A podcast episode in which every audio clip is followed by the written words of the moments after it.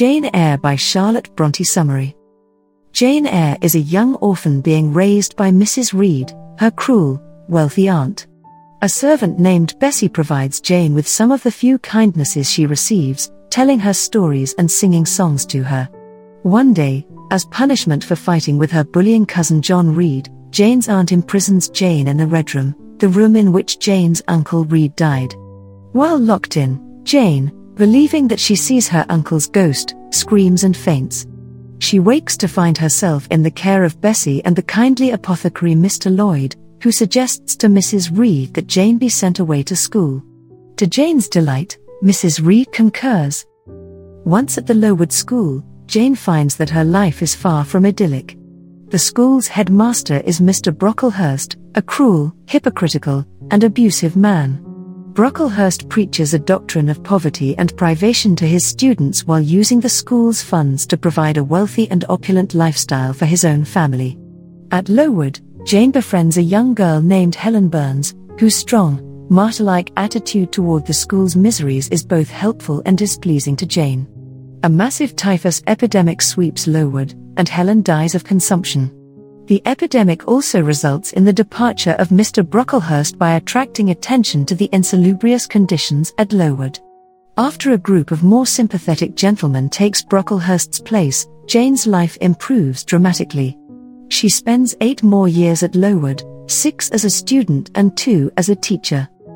After teaching for two years, Jane yearns for new experiences. She accepts a governess position at a manor called Thornfield, where she teaches a lively French girl named Adele. The distinguished housekeeper Mrs. Fairfax presides over the estate. Jane's employer at Thornfield is a dark, impassioned man named Rochester, with whom Jane finds herself falling secretly in love. She saves Rochester from a fire one night, which he claims was started by a drunken servant named Grace Poole. But because Grace Poole continues to work at Thornfield, Jane concludes that she has not been told the entire story. Jane sinks into despondency when Rochester brings home a beautiful but vicious woman named Blanche Ingram. Jane expects Rochester to propose to Blanche. But Rochester instead proposes to Jane, who accepts almost disbelievingly. The wedding day arrives, and as Jane and Mr. Rochester prepare to exchange their vows, the voice of Mr. Mason cries out that Rochester already has a wife. Mason introduces himself as the brother of that wife, a woman named Bertha.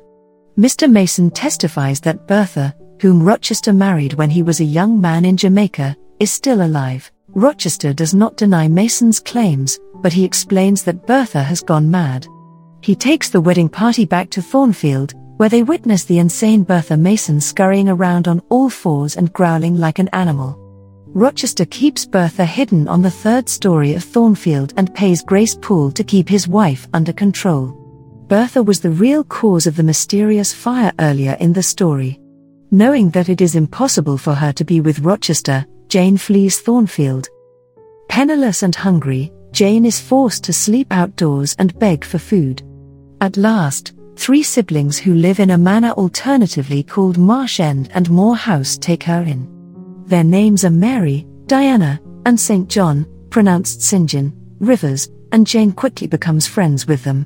St. John is a clergyman, and he finds Jane a job teaching at a charity school in Morton. He surprises her one day by declaring that her uncle, John Eyre, has died and left her a large fortune, £20,000. When Jane asks how he received this news, he shocks her further by declaring that her uncle was also his uncle, Jane and the Riverses are cousins. Jane immediately decides to share her inheritance equally with her three newfound relatives. St. John decides to travel to India as a missionary, and he urges Jane to accompany him, as his wife. Jane agrees to go to India but refuses to marry her cousin because she does not love him. St. John pressures her to reconsider, and she nearly gives in. However, she realizes that she cannot abandon forever the man she truly loves when one night she hears Rochester's voice calling her name over the moors.